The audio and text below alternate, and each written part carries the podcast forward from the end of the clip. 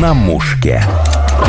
В фокусе важные события на фронте и в тылу, судьбы военных и волонтеров. На прицеле все, что приближает нашу победу.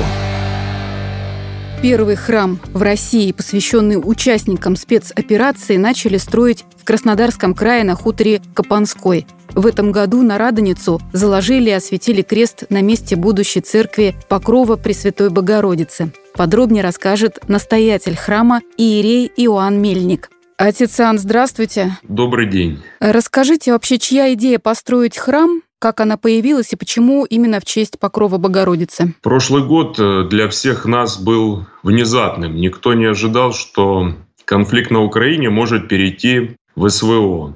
Для многих людей это стало шокирующим событием и испытанием, в первую очередь для верующих. Чувствовалось в обществе недоумение, непонимание происходящего, некая такая растерянность. К примеру, когда происходит какая-нибудь катастрофа, и ты в отчаянии не знаешь, что делать и куда податься, то ты понимаешь, что остается молиться и уповать только на Бога. Особенно, когда на отпевание в храм привозят солдат, офицеров, потому что наш приход находится вблизи городского кладбища. Видя всю скорбь родных и близких, отцов, матерей, жен, детей, вместе с ними все это проходишь и переживаешь, конечно же. Тут невольно вспоминаешь слова пророка Иеремии. «Глаз в раме слышен, плач и рыдание, и вопль великий. Рахиль плачет о детях своих и не хочет утешиться, ибо их нет». Некоторые даже, кстати, переезжают в хутор Копанской, чтобы быть поближе к своим детям. Тут невольно задумываешься, а что я как священник, помимо молитвы и слов утешения, могу сделать так, чтобы успокоить и дать надежду тем, кто потерял родного, и тем, кто находится в отчаянии, потому что его сын сейчас на эс вэ о. По Божьему промыслу в кругу общения с нашими прихожанами родилась идея построить храм. Но это не просто храм, а памятный, мемориальный, по аналогии, как Покровский храм на Нерли или Василия Блаженного, тоже, кстати, Покровский храм. Тем более, что наш приход назван в честь Покрова Пресвятой Богородицы. Чтобы объединить людей не только в молитве, но и в благом деле, в строительстве храма. Я лично верю, что Господь, видя наше усердие и старание, поможет вернуть наших ребят с эс вэ о, а умершим дарует жизнь вечную. Отец Иоанн, на какой стадии строительства? Как вы понимаете, строительство любого храма — это очень сложный и ответственный процесс. В первую очередь мы начали с архитектурных решений проекта. Это разработка экстерьера, интерьера храма. На сайте его уже каждый может увидеть сейчас. А в данный момент архитекторы занимаются проектной документацией по инженерным коммуникациям, электрике, отоплению и так далее. Это для того, чтобы мы могли получить разрешение на строительство. В данный момент на месте строительства по благословению митрополита Григория установили поклонный крест. Владыка сам лично приезжал к нам осветить этот крест, а также отслужил за упокойную литию перед этим крестом по всем нашим павшим воинам. На сайте храма есть расписание служб. Можно заказать поминовение как за здравие, за упокой. Вы принимаете пожертвования. Насколько активно люди участвуют в этом? Рядом с местом, где будет располагаться новый храм, находится здание воскресной школы нашего прихода. На первом этаже мы обустроили храм для совершения божественной литургии.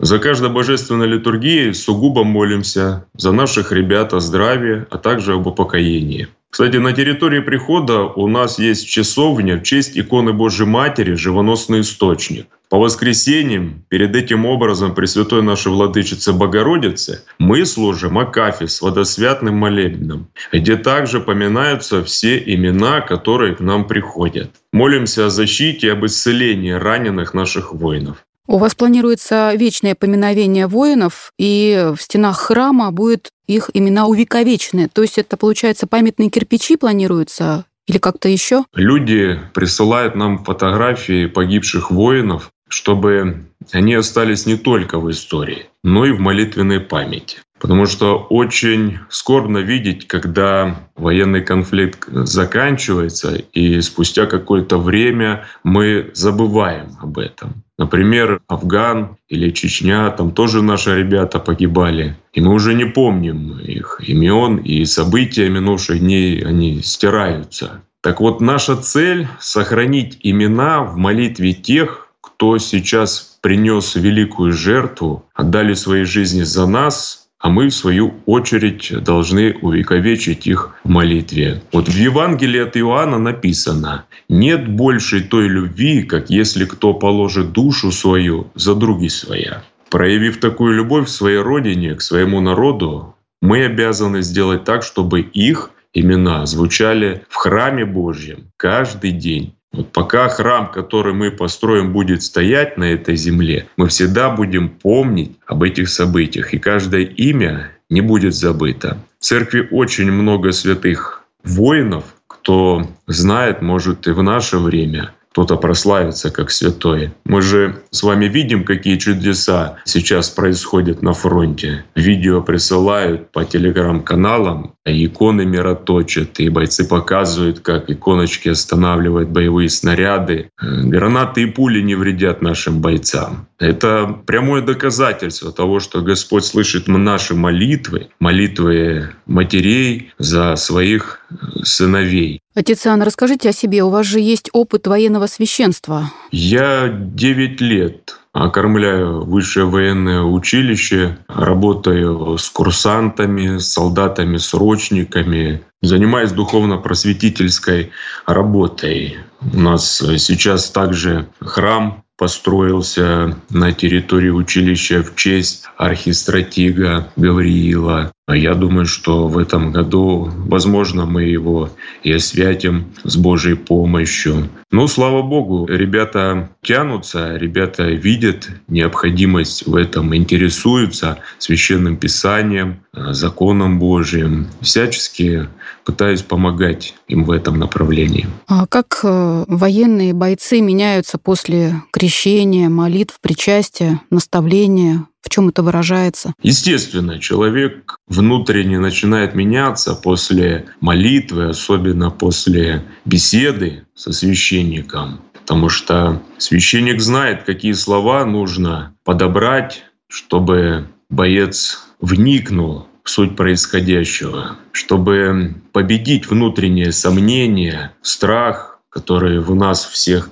безусловно, присутствует. Особенно, когда читаешь ребятам отрывки из Священного Писания, рассказываешь исторические подвиги наших воинов, особенно про Великую Отечественную войну, потому что это еще живет в нас, в нашей памяти. Это очень сильно влияет на моральный дух бойцов. Кстати, да, по поводу морального духа хотела спросить. Вообще, как религия влияет на внутренний климат военной части? Дисциплина, как, может быть, меняется среди военных, внутреннее настроение, отношения между солдатами? В первую очередь ребята понимают, что необходимо вести себя сдержанно, то есть контролировать свои слова и вести себя достойно, чтобы не опорочить солдатскую честь. Как мы знаем, дурной пример заразителен. В любой группе есть вожак, который задает тон общения для всех. Священник, в свою очередь, акцентирует внимание на то, что он видит и слышит, разъясняя, как это отражается на их образе жизни. Многие даже и не подозревают о том, что они недостойно себя ведут и согрешают. Но разъясняя ребятам, что такое грех, им становится понятно, что образ мышления отражается на их поступках. Помню, один солдат рассказывал, как, когда проходил службу, перед сном читал символ веры. Сначала тихо, для себя. Потом другой попросил, говорит, прочитай погромче, я тоже послушаю. Потом еще один говорит, и нам тоже почитай, чтобы мы с тобой вместе помолились. Ну, в итоге вся рота не засыпала, пока он не прочитает символ веры. Такая история. Отец Иоанн, а вам приходится выезжать на передовую? Пока не приходилось, потому что у нас же как в армии. Кто-то трудится на передовой из священников, а кто-то в тылу должен тоже нести свою службу. У военных священников, которые едут туда на фронт, у них есть оружие? Нет, канонами запрещено церкви иметь священнику оружие. Но в истории, кстати, были примеры, когда командир роты погибал, а вместо него полковой священник брал боевое знамя с крестом, с воодушевляющими словами вел бойцов в бой. Вам приходится крестить солдат? Да, конечно. Без этого никуда. Представьте, когда ты не крещенный и видишь, как сотни бойцов, которые рядом с тобой стоят, крестятся, молятся, всегда берут пояса, иконки карманные, молитвословы, словно одевают на себя невидимые доспехи для защиты с такой верой, но тут любой неверующий поверит.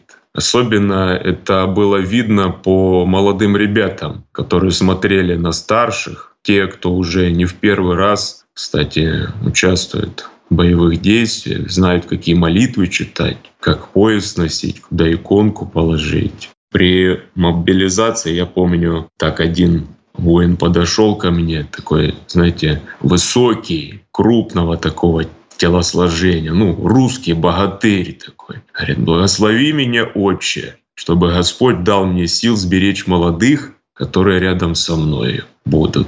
Я уже, говорит, повидал жизнь, а им еще многое предстоит в этой жизни увидеть. Ну, это счастье, удача солдатская иметь такого командира. Да, но не все, когда вот мобилизация была, это прям видно было, что они все готовы. Военные священники, которые находятся на передовой сейчас, в походных условиях крестят бойцов, кто хочет креститься, и буквально там на скамейках из тазика поливают голову, то есть полного погружения нет. В полевых условиях вообще, в принципе, этого и не требуется. Главное, чтобы священник имел все необходимое для таинства крещения, облачения в первую очередь имел. Ну и, конечно же, желание бойца, чтобы он хотел этого. Потому что духовная поддержка на фронте очень необходима на самом деле. Она необходима настолько, насколько вот нужен бронежилет и шлем солдату.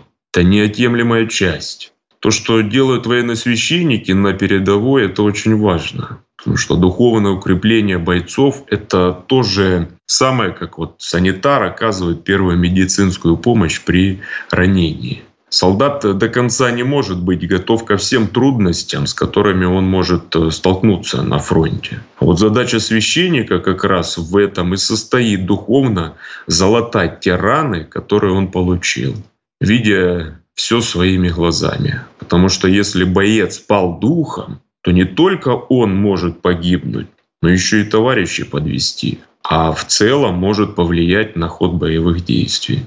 Укрепление морального духа — это очень важно, особенно когда бойцы видят, что священник не просто где-то там далеко находится, а он рядом с ними. Тот человек, который ни при каких обстоятельствах не будет брать оружие, но будет стоять рядом с ними, молиться и благословлять их и всячески поддерживать. Ну, в нашем случае это яркий пример ныне почившего протоиерея Михаила, который вместе с бойцами, находясь на передовой, под обстрелом погиб. Отец Иоанн, вы в шестнадцатом году прошли курсы при Министерстве обороны по повышению квалификации помощников по работе с верующими военнослужащими. А в чем заключались эти курсы, знания основные, какие были получены, применяете? В разъяснении устройства вооруженных сил, в понимании, какая дисциплина у военных, в объяснении, какие войска,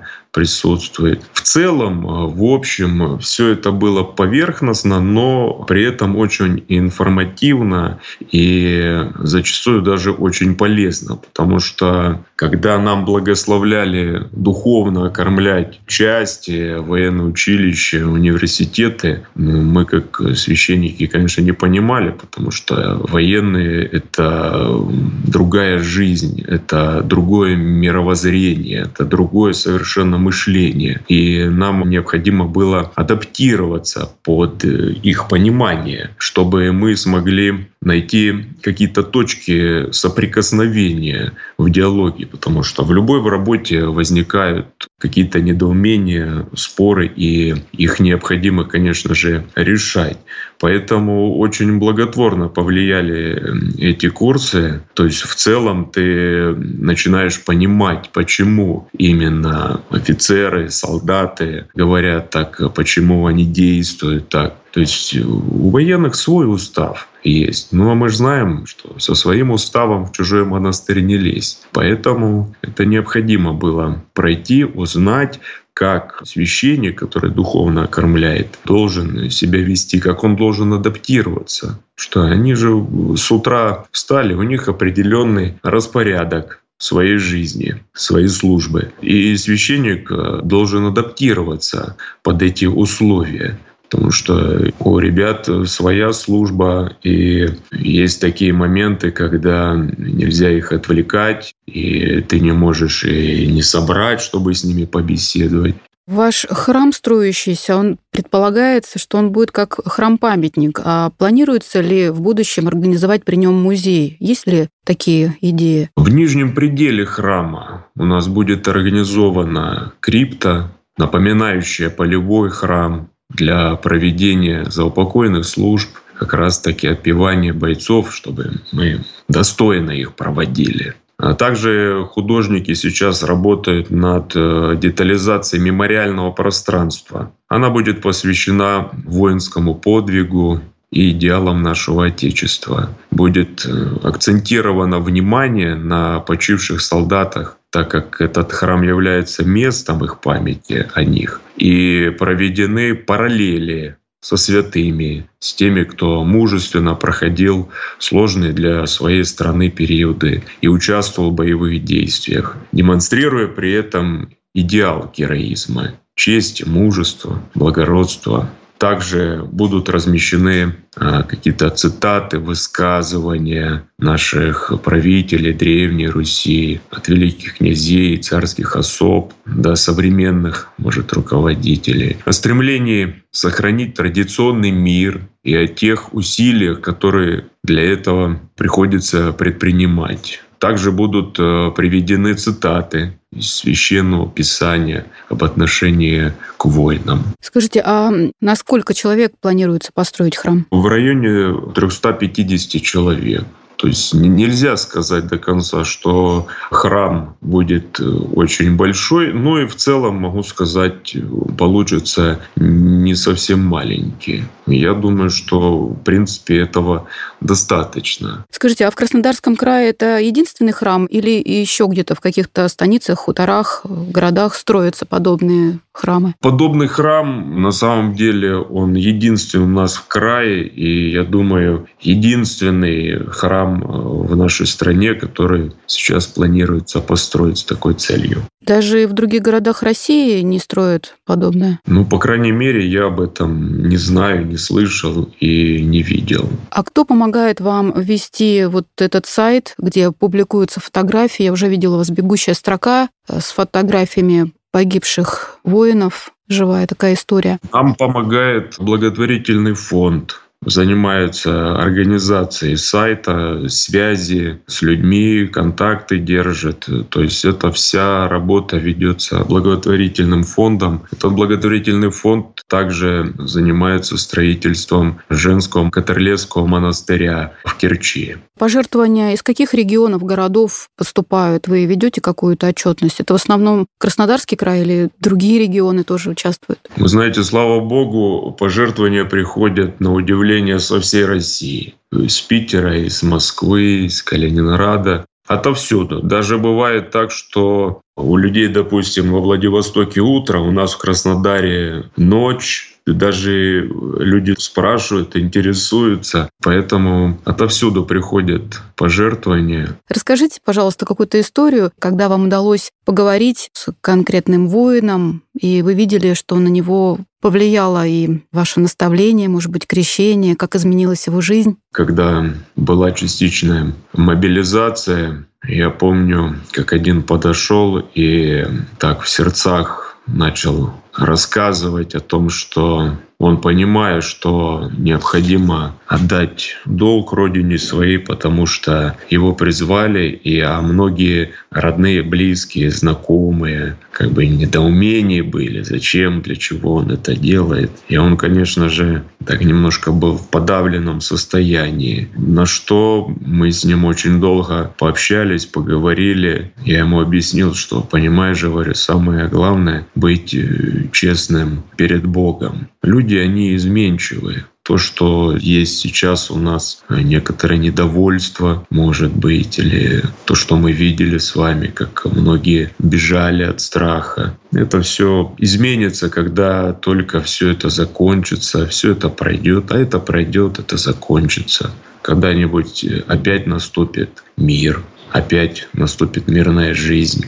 Я так смотрю, он немножко подуспокоился. Вот, потому что, когда человек в унынии, надо в первую очередь успокоить. А в дальнейшем, конечно же, во время молитвы, я смотрю, уже и преобразился, вдохновился, потому что большинство также находилось в недоумении, бойцов большинство также испытывали какое-то сомнение, страх внутренний. Понятно, что никто его не проявлял, никто его не показывал. Ну, это чувствуется при нахождении с солдатами. Но в целом, когда ты как священник с ободряющими словами, с молитвою благословляешь ребят, это чувствуется, что они понимают, для чего это необходимо, для каких целей. То есть все становится на свои места. Все становится ясно и понятно. А когда все конструктивно понятно, что ты делаешь, то и страх исчезает, нету паники. А это самое главное. И люди знают, что делать нужно. Отец Иоанн, дадите практический совет, как не терять присутствие духа? В первую очередь молитва, ежедневная молитва. У нас есть молитвослов, где мы с вами читаем утренние, вечерние молитвы. Нельзя забывать о них. А если человек не воцерковленный, не религиозный, может быть, даже не верующий? Ну, в целом, я думаю, что люди, которые сейчас помогают нашим ребятам на фронте, делами помогают. Они также верят, они верят, что скоро это все закончится, ребята вернутся обратно домой. То есть у любого человека есть вера. Каждый верит. Пусть хотя бы и по-своему, но он верит. Это и двигает человека вперед. Хочется пожелать, чтобы уже в обозримом будущем был построен, освящен храм в честь наших защитников. С Божьей помощью и с помощью всех неравнодушных людей в этом деле, я думаю, что Господь, видя наши старания, видя наше усердие, я думаю, что Он поможет и, и все-таки вернет наших ребят обратно домой. Все мы с вами знаем морской собор святителя Николая Чудотворца в Кронштадте. Кронштадте. Угу. Да. Вот он строился десять лет. десять лет. С тысяча девятьсот третьего по тысяча девятьсот тринадцатый год. Хотя вопрос о строительстве такого собора поднимался еще с тысяча восемьсот тридцатых годов. Пожертвования начинали собирать в девяносто седьмом году. И только начали строить в тысяча девятьсот третьем году. Я верю, что все мы вместе сможем осуществить задуманное, ведь это в наших силах почтить память наших воинов, отдавших свою жизнь за нас с вами, за нашу Родину. Видеть и слышать, как на каждом богослужении о здравии и о упокоении звучат имена наших ребят. Ну, это достойно дань уважения. Отец Иоанн, спасибо большое за интервью. Спасибо, Господи. Всего доброго. До свидания. Напомню, это был священник Иоанн Мельник, настоятель строящегося православного храма Покрова Пресвятой Богородицы, который посвящен участникам спецоперации. Ссылку на сайт, где идет сбор пожертвований, указан в описании этого выпуска подкаста «На мушке» на радио «Спутник». «На мушке».